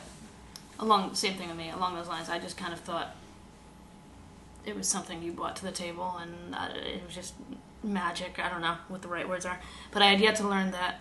I was learning that I had this great emotional life. I had yet to learn that that really wasn't all there was to it. And that you had to... The concept of coming on stage in order to do something was completely something I'd never thought of. Yeah. I had yet to discover my own voice. It's interesting, when I did my first play in college, I think I was very much myself in terms of... There was sort of a very pure experience. There wasn't any, technique involved or anything. It was just a very pure thing. But I very quickly immersed myself in everything I could learn and find out about acting and theater and films and everything. And as a result of that, I fell pretty heavily into the anxiety of influence. And there were actors I was interested in the work they did and where they had trained, even though I didn't even understand how to train. And so I think I hadn't learned my own process of working. I think I had models for people who I admired, and I think that led directly to me coming to New York and wanting to be in the Actors Studio, because I think as I studied, I immediately was drawn to people like Brando and Mickey Rourke and Sean Penn and Robert De Niro and Al Pacino and all these people. And I very quickly realized everyone who I seemed to be drawn to or did the type of work that at 21, 22, I wanted to be doing that I thought was cool. All were at this place in New York studying there, and I figured... It was weird. I had no intention of going to grad school. I knew at some point, though, I needed to go to New York and be there. It's actually interesting because I knew that there was a process. Because actually, I had Kit direct me in Romeo and Juliet my senior year. And I remember you worked heavily with us for the first time that I think any of us had worked like this. And, talking about objectives and really a lot of exploratory work. And I remember being really frustrated because the next show I was cast in, 10 Little Indians...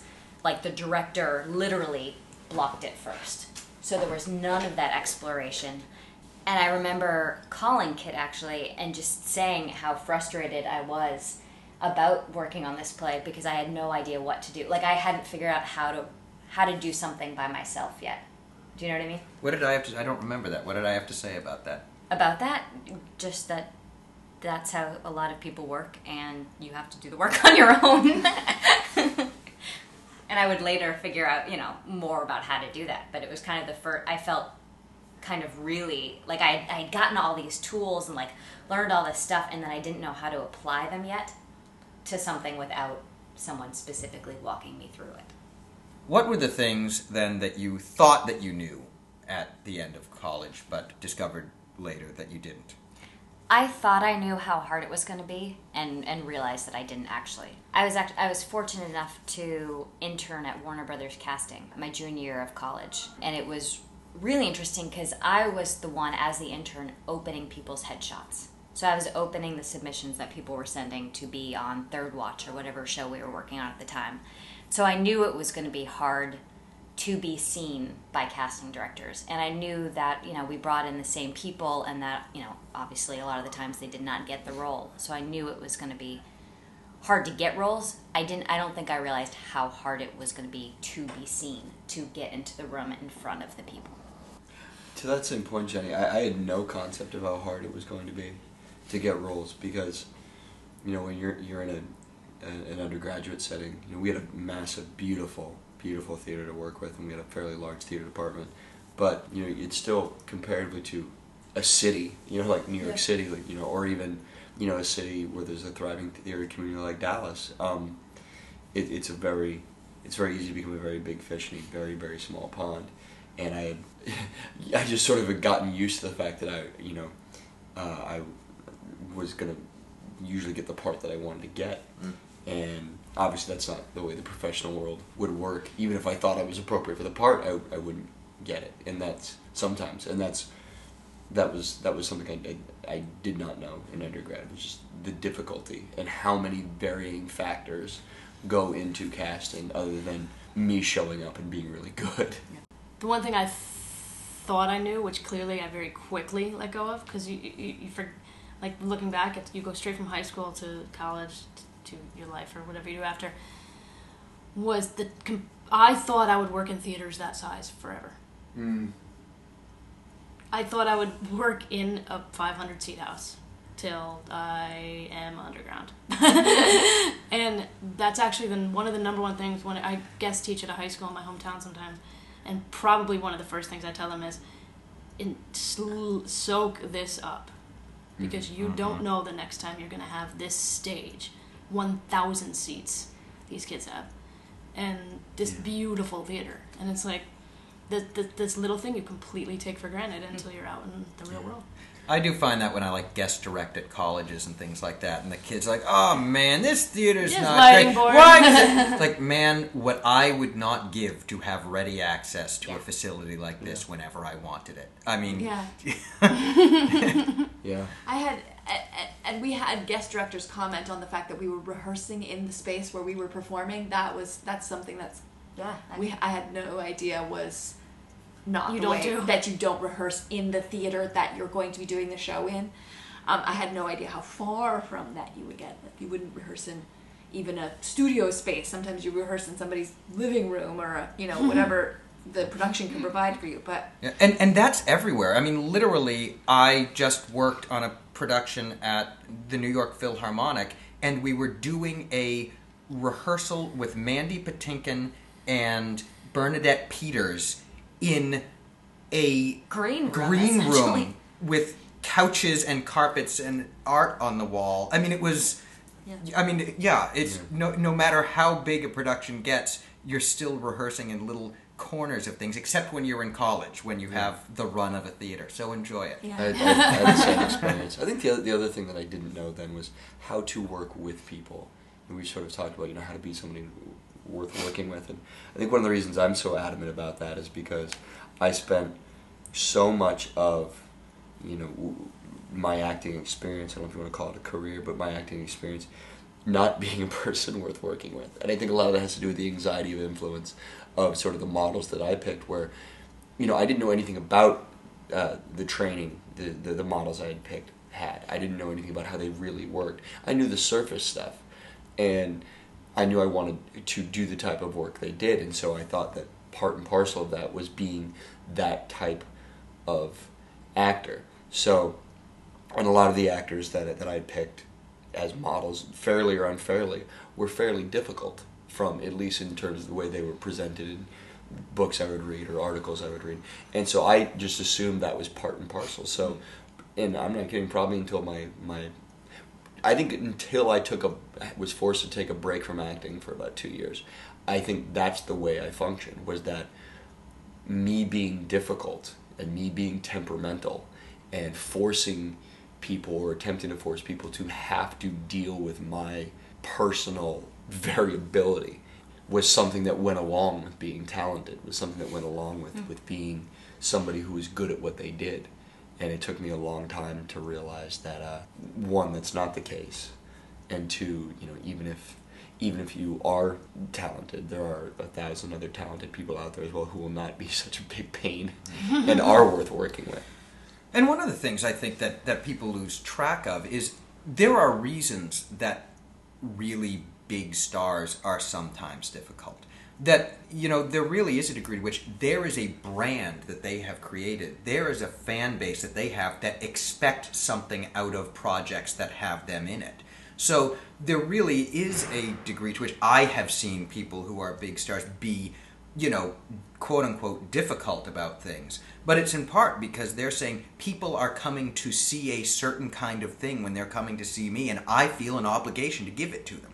You're trying to do something else, but you asked me to be in this, which means you are agreeing to do the sort of thing that I do and people expect when they come to see me. I've also seen big stars be difficult just to be difficult, but there are times where there's actually a reason for it. Mm-hmm. For myself, the things that I thought I knew that I would later pass over are sort of twofold, which was one, I had the idea in high school that my job was to look at the play and figure out what the play wanted me to do.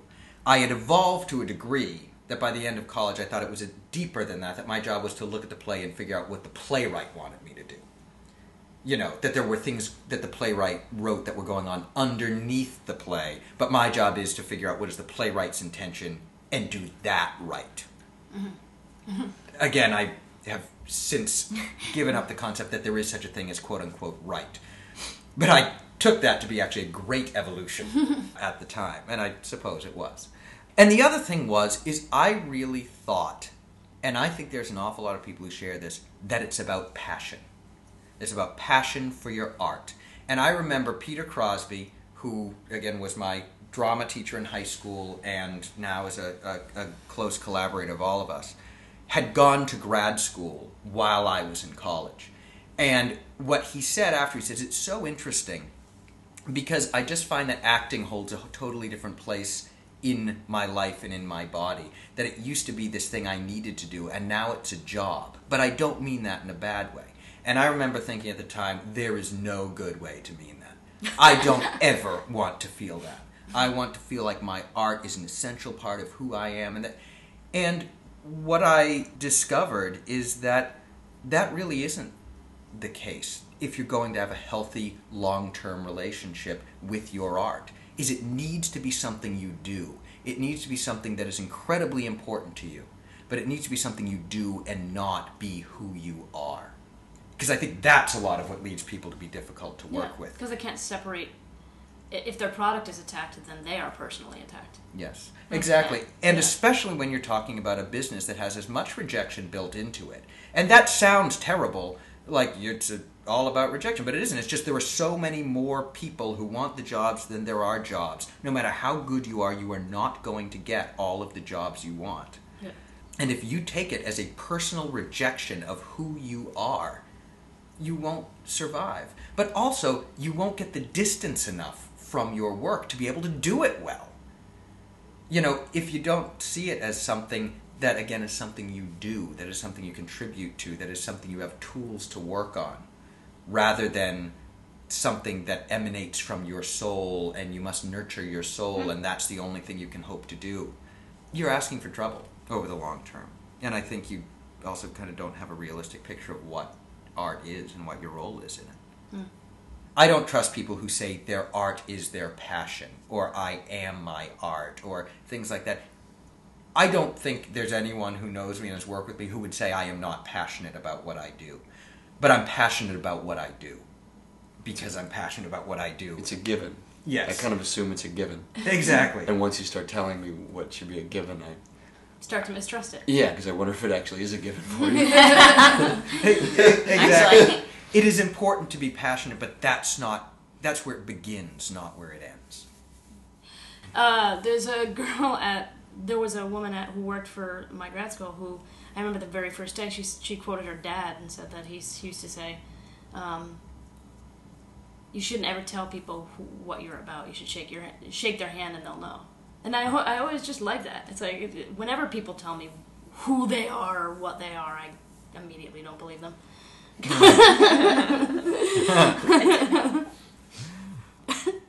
So life after college, which for some of us included graduate school, for others of us did not. What was that? And Kerry, actually, I know that you need to leave, so why don't you kick us off in case you have to go during the conversation? Yeah, real quick. Right after undergrad, I actually toured as a backup singer for a while, which was a complete unexpected detour in my life. But there was a period where I really thought that was, because it was at a certain level of success or potential success that I thought my life might just be going in a different direction. but then it didn't, and I had a choice to make, and I remember that's honestly actually the reason I chose to go to grad school. So I knew I wanted to be better at what I did, but I really didn't know what else to do, and I just kind of jumped on board and went to grad school and a whole circle. But you know, it's one of the best things I decided to do, because I really learned very specifically that there is a set of tools to this. It is something. It made my product separate from me. And that was what I learned through grad school, is that I'm me, and I do what I do, and when I walk in the room, I do what I do, and when I walk out, I'm me, and I go about my life.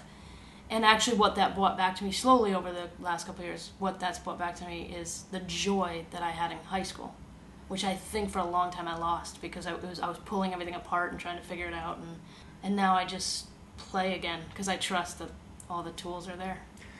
I decided to go to grad school after undergrad. I was going to go to New York, and then wound up going to Chicago for a couple years, working professionally as an actor. And the reason I decided to go to grad school was I think I had reached the limit of whatever my instincts were. And that I think you hit a point where you've done enough theater, you've done enough work, where it's the thing that I admire so much about what Stanislavski put down, is that it's a craft and an art, and not this inspirational lightning bolt that occasionally hits you. And I think I had realized that there were nights, you know, or projects I was working on in which, you know, I felt terrific. I'd always assumed I was very talented, and there's nights that I felt very talented, and there's nights where I knew I had it. That was kind of a new experience for me, walking off stage or walking off a film set and not feeling as if I had done a good job, not feeling talented. And I didn't know how to correct that. And that was my first realization that, you know, that whatever innate talent or charisma or whatever that thing was that I thought I had, A, probably wasn't what I thought I had, and B, wasn't going to get me where I felt I needed to go, to where I could give performances that were exciting to me and were interesting to me and fulfilling to me. So I decided to go to grad school to see if I could learn a process. I had decided to go to grad school, because I did go to grad school. That's where I met Tim. Because I had decided to take a year off after undergrad and not do any theater. I mean, people had said to me, if you can do anything else, you should. And so I decided I was going to take a year, and I ended up working in like television post-production and just do no theater. And I realized pretty quickly that I wanted to do theater, but I stuck to the year. But I decided, because of what I'd realized towards the end of college, that I had touched on a couple of times in a performance some different way of working, that what I needed to do is, I had no training, I needed to go get some. So I decided I wanted to do theater. And at the time I thought, again, because I have no I have no training, the place where I had the best chance of getting in was as a playwright. Because I actually did have some things I could send to people and say, this is my work, rather than saying, I would like to be a director, please let me, you know. So I had done all my applications and sent them in as a playwright. But it was actually going to see, Carrie said that she toured as a backup singer to an artist who actually was someone who I had known, came from my hometown. And I introduced you guys, I think. Mm-hmm. And that was my one outlet, that I was working this job, which was with really good people, but it was just total scut work for people at the beginning of their career. And I kept getting stuck until midnight at this job. But once every 6 weeks or so, this person would do a show. And so that became the thing I look forward to. And so like weeks in advance, I would say, I need to get out at 6 o'clock on this day. And there was one day where I said, I need to get out at 6 o'clock, literally on my way out the door, my bag over my shoulder. And they said, we need you to stay. And so I got out, sprinted down, and arrived at her show as she was leaving the stage.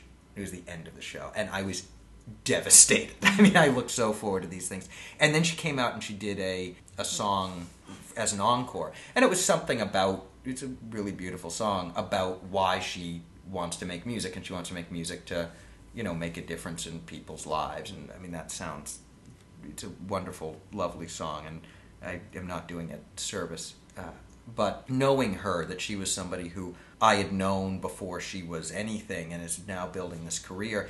And I left just thinking, what I want to do is I want to be a director. That's what I want to do. I'm not applying to directing schools. I don't think anyone will let me. So I had one application left, and it was to the Actors Studio, which was actually the place based on the philosophy I most wanted to go. And I literally, in the middle of the night, got up at 3 a.m, opened up the package, wrote a new essay, and applied as a director. And that was the history of that. you know, why I ended up going to school to be a director was because of that. Well, it's interesting that you, because so Kit got into, you got into the Actors Studio, and I think was doing the touring and just working and doing whatever. And then we started talking more and more about it, so I was like, let me apply. So I applied as an actor, I think really because at that time I was very just grabbing at straws. I didn't know what I wanted. I felt not very confident. So I was like, let me do this, I'll apply. And part of it was I had to get, one of the first steps is I had to get a letter of recommendation. And I had taken one acting class at Fordham, and I asked that teacher to write it because I really didn't know who else to ask. And she wrote it, and then the Lilith Fair and all the stuff really started to pick up. So we were doing more shows and everything. I just didn't complete the process. I really thought that my life might be going in a totally different direction. I didn't know what, but... And I remember getting a call, like, at my house, at my mom's house, and it was Lisa from the Actors Studio, and she was like, hey. I was like, hi. I didn't know her, I didn't know, and she said... We were just curious, and it was a particularly bad day. It was perfect timing. She was like, we were just curious if you were planning on continuing your application process.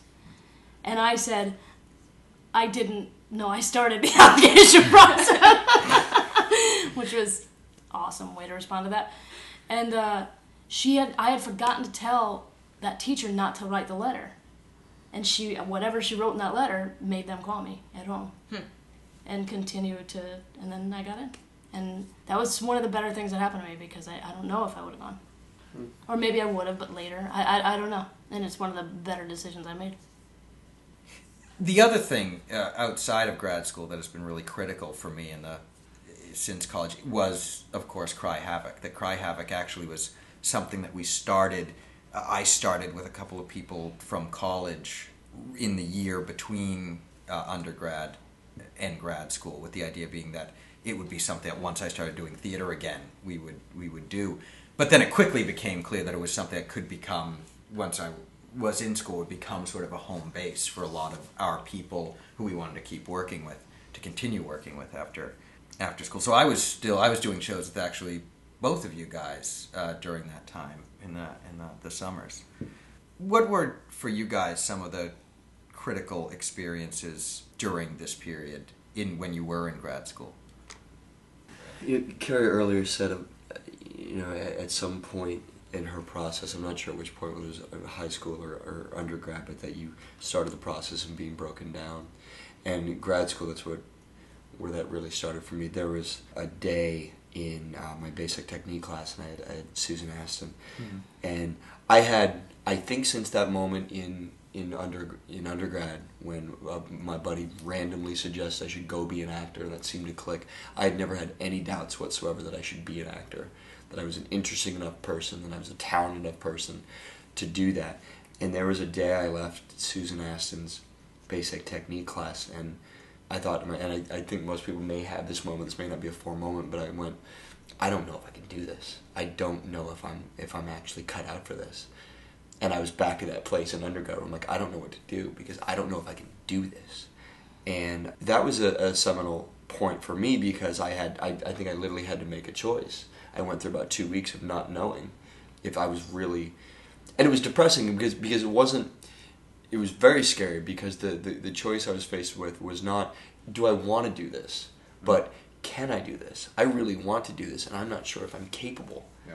And that was really scary. But what came out of that, and so for a period of time, I just decided just keep showing up and keep trying, and just whatever happened was going to happen, you know. And I think most of my most satisfying artistic relationships and some of my most satisfying personal relationships have come out of that period of time. The teachers I've had from there, you know, Susan Aston, who we've talked about, Elizabeth Kemp, who we've talked about, Jean Lasco, who we've talked about, Andreas Manilakakis. These are people I hold in very high regard. And then colleagues of mine, you know, the people sitting here have become, you know, some of my best friends in the world, as well as my most trusted colleagues. There's, I don't know how many projects Kit and I have worked on together, but he's, you know, he's one of the few people I can speak as much or as little to in a rehearsal process, and either way it's good.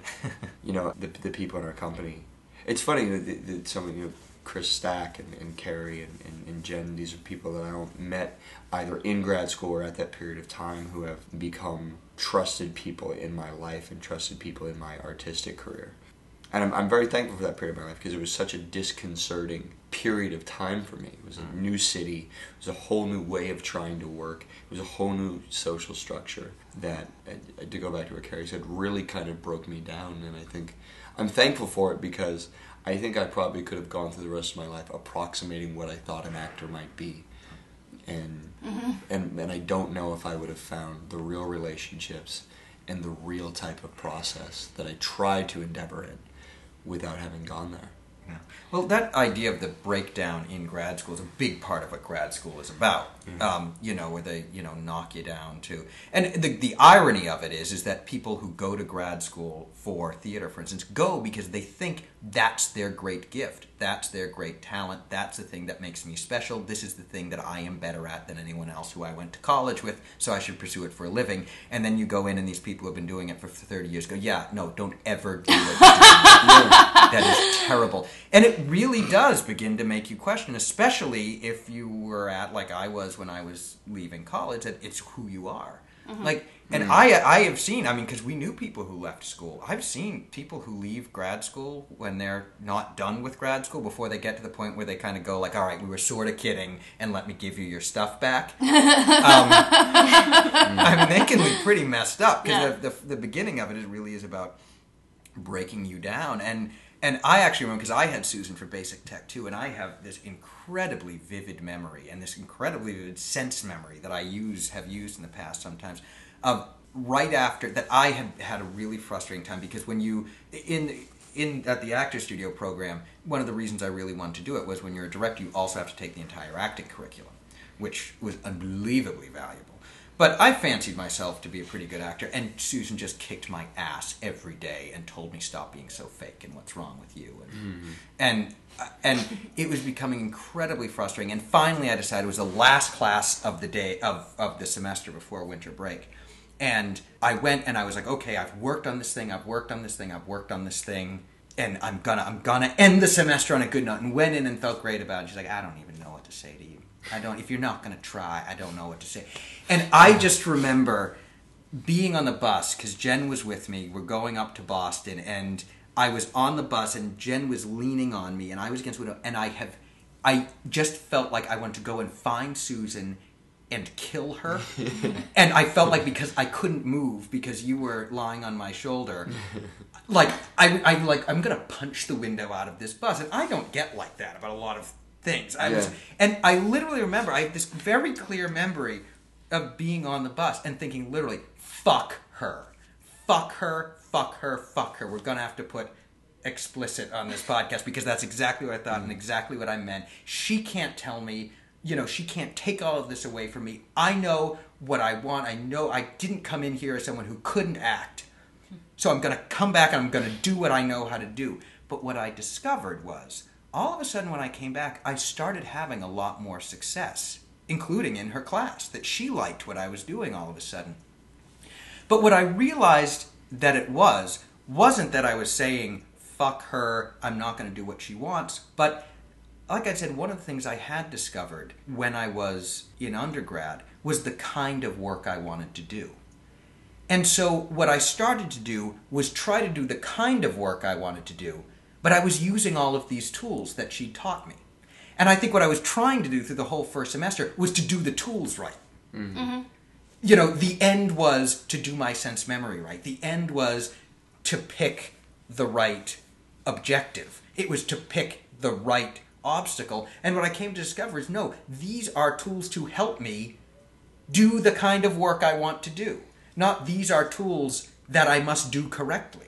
And there was something that was unbelievably freeing about that, but I think I wouldn't have discovered that if I hadn't really earned it. You know, and that really actually has played a huge role in my philosophy as a director, which is that, you know, I really try not to hand things to an actor and say, this is what it should be.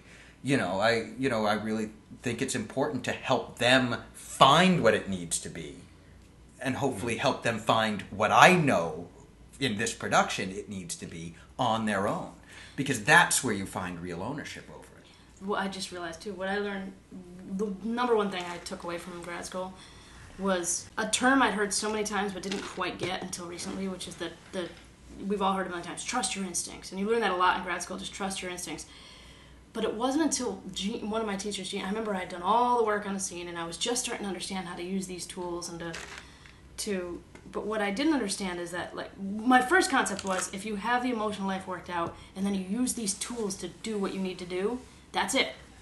I didn't realize that that it's also the tools that you really need to have in place and trust those. And then there's a whole other level of things that are going on, which is this instinct, air quotes. But I always thought instinct was, you know, you trust that first thought and you go. And then I realized one day I was struggling with it, and Jean Lasco said, "Would you just say it and deal with it?" I was like, and I just talked. And that's when it started to all make sense, is just say it and deal with it. the beginning for me, and it's a beginning, the beginning for me, and I'll emphasize this, it's a beginning. I certainly didn't solve all my acting problems on this day, nor have I done that even today. But for me, it was a similar situation in Susan's class, where I felt like all the things that defined me and made me brilliant in my mind had been taken away from me. And I came to class one day almost just not defeated, but I literally was just like, I literally was like, okay, fuck it. It wasn't fuck her, it was fuck it. Because I didn't know if I could act. I really didn't. And I threw away every ambition I had to be good, to be the thing that I wanted to be, to do the thing that I thought made it important, to do the thing I thought made it worthwhile. And I'm like, okay, fuck it. This is the sense memory thing I'm working on. This is the objective. Fine, I'll just do that. And I remember the first time I did that. You know, we had created these characters, and we had to write our own monologue with this character, and she had just been destroying me left and right. And I hope we're not getting the impression that Susan is like a destroyer of souls, because I think she's an amazing teacher, but she's incredibly blunt and incredibly honest, incredibly truthful from her perspective. And so I kept bringing this thing in, and I remember, you know, my big day where I had like sort of the question mark in my soul, where she just went, "You are just so full of shit." and that's when I just released everything, any sort of ambition, because I was like, "Great, I'm full of shit. The thing I think I'm good at, I'm a complete fraud at."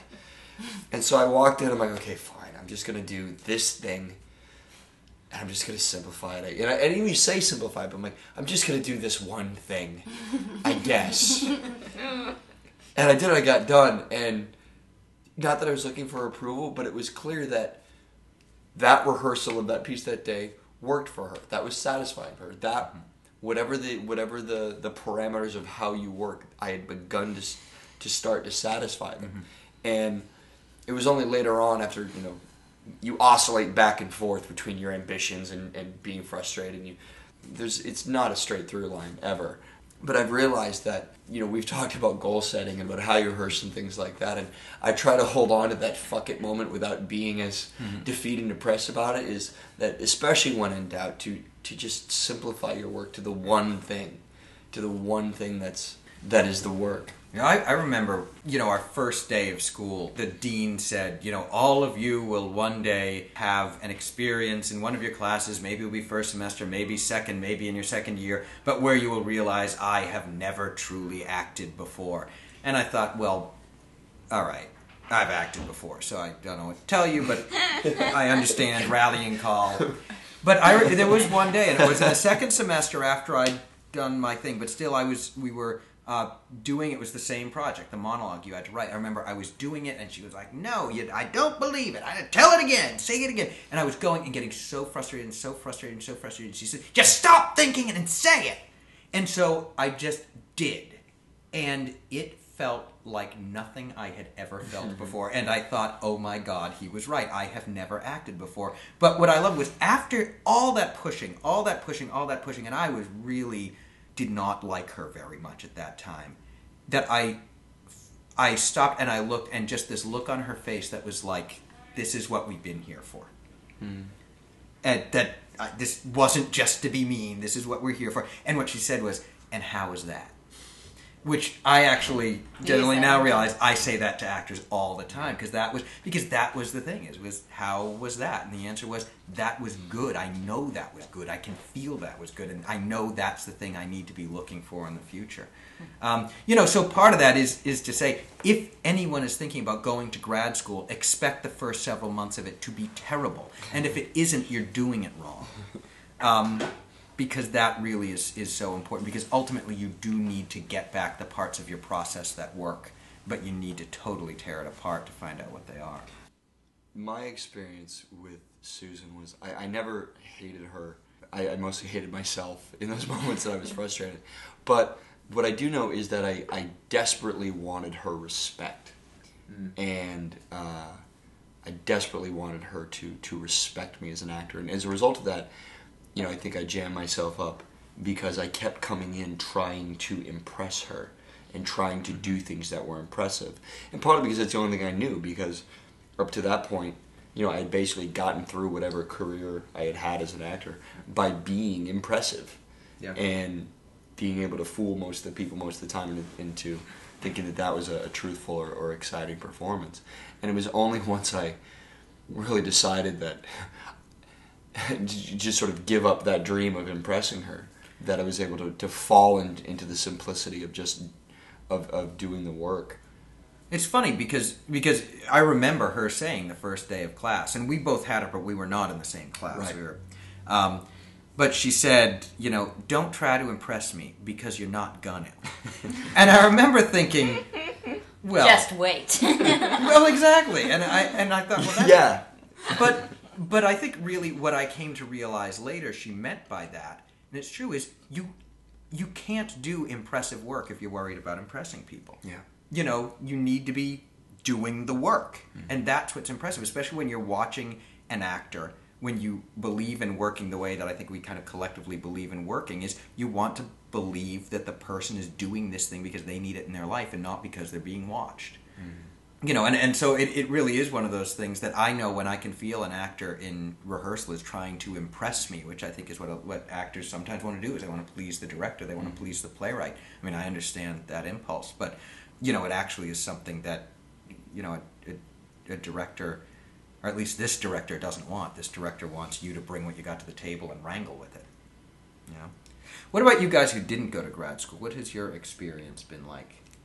Since college. It's interesting because I graduated college and I knew you, and I kind of got associated really quick with the group of you all, and worked with you enormously. And I think I've learned, I mean, I feel like I've kind of received a training program in working with everyone that we work with now with Cry Havoc, and I feel like I've learned a ton. And I feel like at some point I should pay Susan Aston and Jean Lasco because I feel like I kind of, I mean, not to the extent, obviously, but I feel like I have received their training, you know. You can figure out the percentage. Yeah. I'll send a random anonymous check in the mail. But I mean, I'm still learning. But I find it enormously helpful surrounding yourself with people who you respect and trust, and I constantly feel challenged in a good way, and I think a way that other people, you know, should be working. And I don't know, I find it just interesting that I haven't gone to grad school, but I kind of feel like I've received that. A bit of that. I feel similarly, especially because I was there when Tim and Kit and Carrie were going through grad school, and so all the frustrations, all the moments that you have just described, I listened to them as they happened, and then saw you work through them. So I do kind of feel like I got a little bit of grad school by osmosis, but I also recognized that I wasn't there. I wasn't doing it myself, that there were things that I knew had to be learned that I had not learned myself. So I do feel a little bit that, you know, that there's still more that I could learn. Actually, one of the things, to track back a little bit to the end of college, which is when Kit went to grad school almost, you know, a year after, I thought when I graduated from college, one of the things I knew was that being an actor for a career was not something that I could do. I knew that. It was really hard, you know, that it was flighty in some way to try to be an actor for a living, and that it was a sort of a misuse of myself as a person, that to not try to do something hard. I thought I was going to be a scientist. I had no idea at the time what that meant, but that's what I was studying. I thought, you know, that was the way to go. I'm also a Canadian citizen, so I thought I couldn't work as an actor because I couldn't get a visa as an actor. So I thought that was impossible. And, you know, with all of that, and you couldn't do it as a hobby in New York because everyone was trying to be a professional. So I kind of thought at the end of college that my being an actor was done. And that is something that I learned through the period when you guys were in grad school, was that I wasn't ready for it to be done, and that I didn't have everything I needed yet to do it, but that I wish I knew then what I knew now about what I could have done. I limited myself in a way that wasn't necessary. And so that's something that I learned through that period and even now. Well, you have made a transition over time from being an actor, and now you're primarily a playwright. Mm-hmm. How did that happen? Well, part of that was that Cry Havoc was really picking up the workshop after you guys finished grad school, so we were meeting twice a week at that time for a couple hours, and I was participating as an actor. So we would do scene work, monologues, you know, we would work on, Kit would write plays and we would work through them. So I was working as an actor in that group, but I thought I would just try playwriting.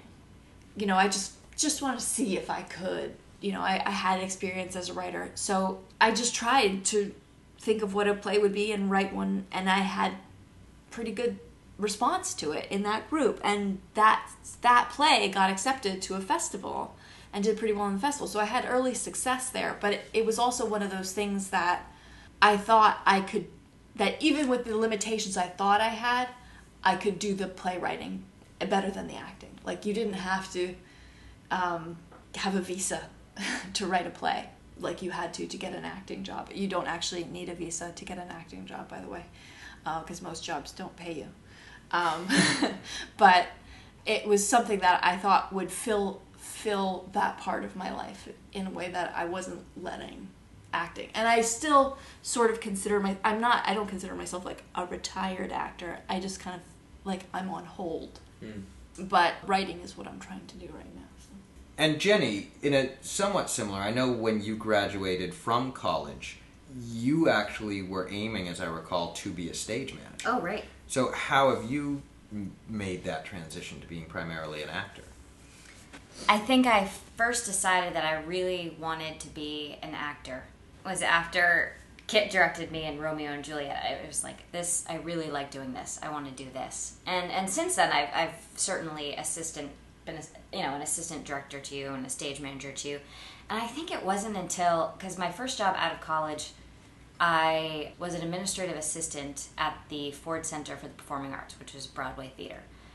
And like when they were in tech rehearsals and when they would do rehearsals for understudies, I would kind of hear it over our PA system in the office. And that was kind of when I don't know what it was about it, but I was just like, I don't want to do that. I want to do this thing that I have recently really enjoyed. I know I have a lot to learn with it, but it's challenging me and I really want to do that. Even though I think I'm an excellent stage manager, I want to be on the acting side of that. I think one of the things that I learned from that time of my life, being so close to so many people who were pursuing it professionally, was what it actually takes, what it actually means to be an actor for a living. That, you know, being an actor for a living isn't being in a play all the time.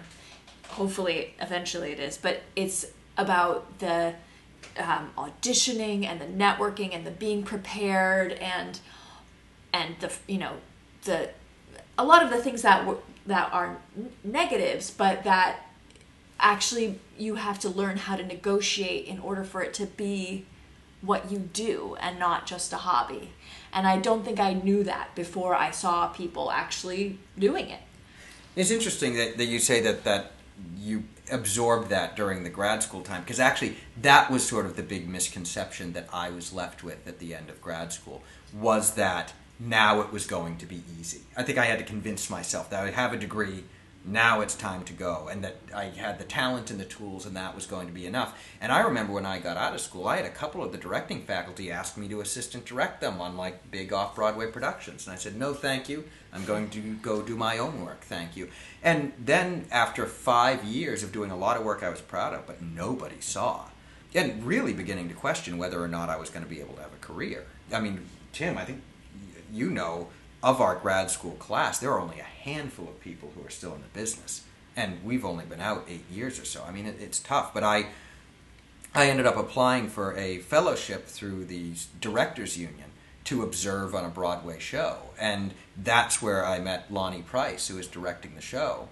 And since then, I've been his associate director on a bunch of projects and started working in television. And I went to South Africa with him for 2 months to work on Master Harold and the Boys. And what I really learned from that is what we talked about at the beginning, which is it's like high school in terms of that people want to be helpful and people want to help the people they know. The and people that's who are so around. Yeah, so much of a part, because Lonnie has become a wonderful friend and a wonderful colleague. And, you know, and I've met all sorts of other wonderful friends and colleagues, and friends and colleagues who are the kind of people who have careers that are the kind of careers that I want to have, you know, but that was because I found a way to be around.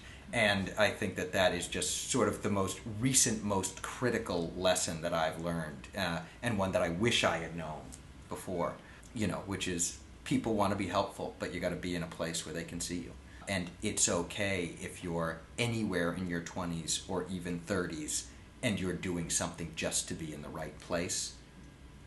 You don't have to be the star. You don't even have to be in the show. If you're a PA who's helping to spike the floor, it's a great place to be if it's working at a place you eventually want to work at. Yeah. So I think that's a good place to wrap up. For those of you who are listening and like what you're hearing and want other people to know it, please let them know the podcast is out there, or go to iTunes and write us a review. Also, if you are listening and aren't subscribed, go to iTunes and subscribe. If you want to know more about the Cry Havoc Company and public events that you can come see, go to www.cryhavoccompany.org. And we will be back in our third season with more topics and more people joining us. So for myself, Jen, Jenny, Carrie, and Tim, and everyone at the Cry Havoc Company, thanks for listening, and we'll talk to you soon. You can learn more about the Cry Havoc Company at cryhavoccompany.org. Questions or comments can be sent to podcasts@cryhavoccompany.org. All music from this show came from the PodSafe Music Network at music.podshow.com. Thanks for listening, and please subscribe.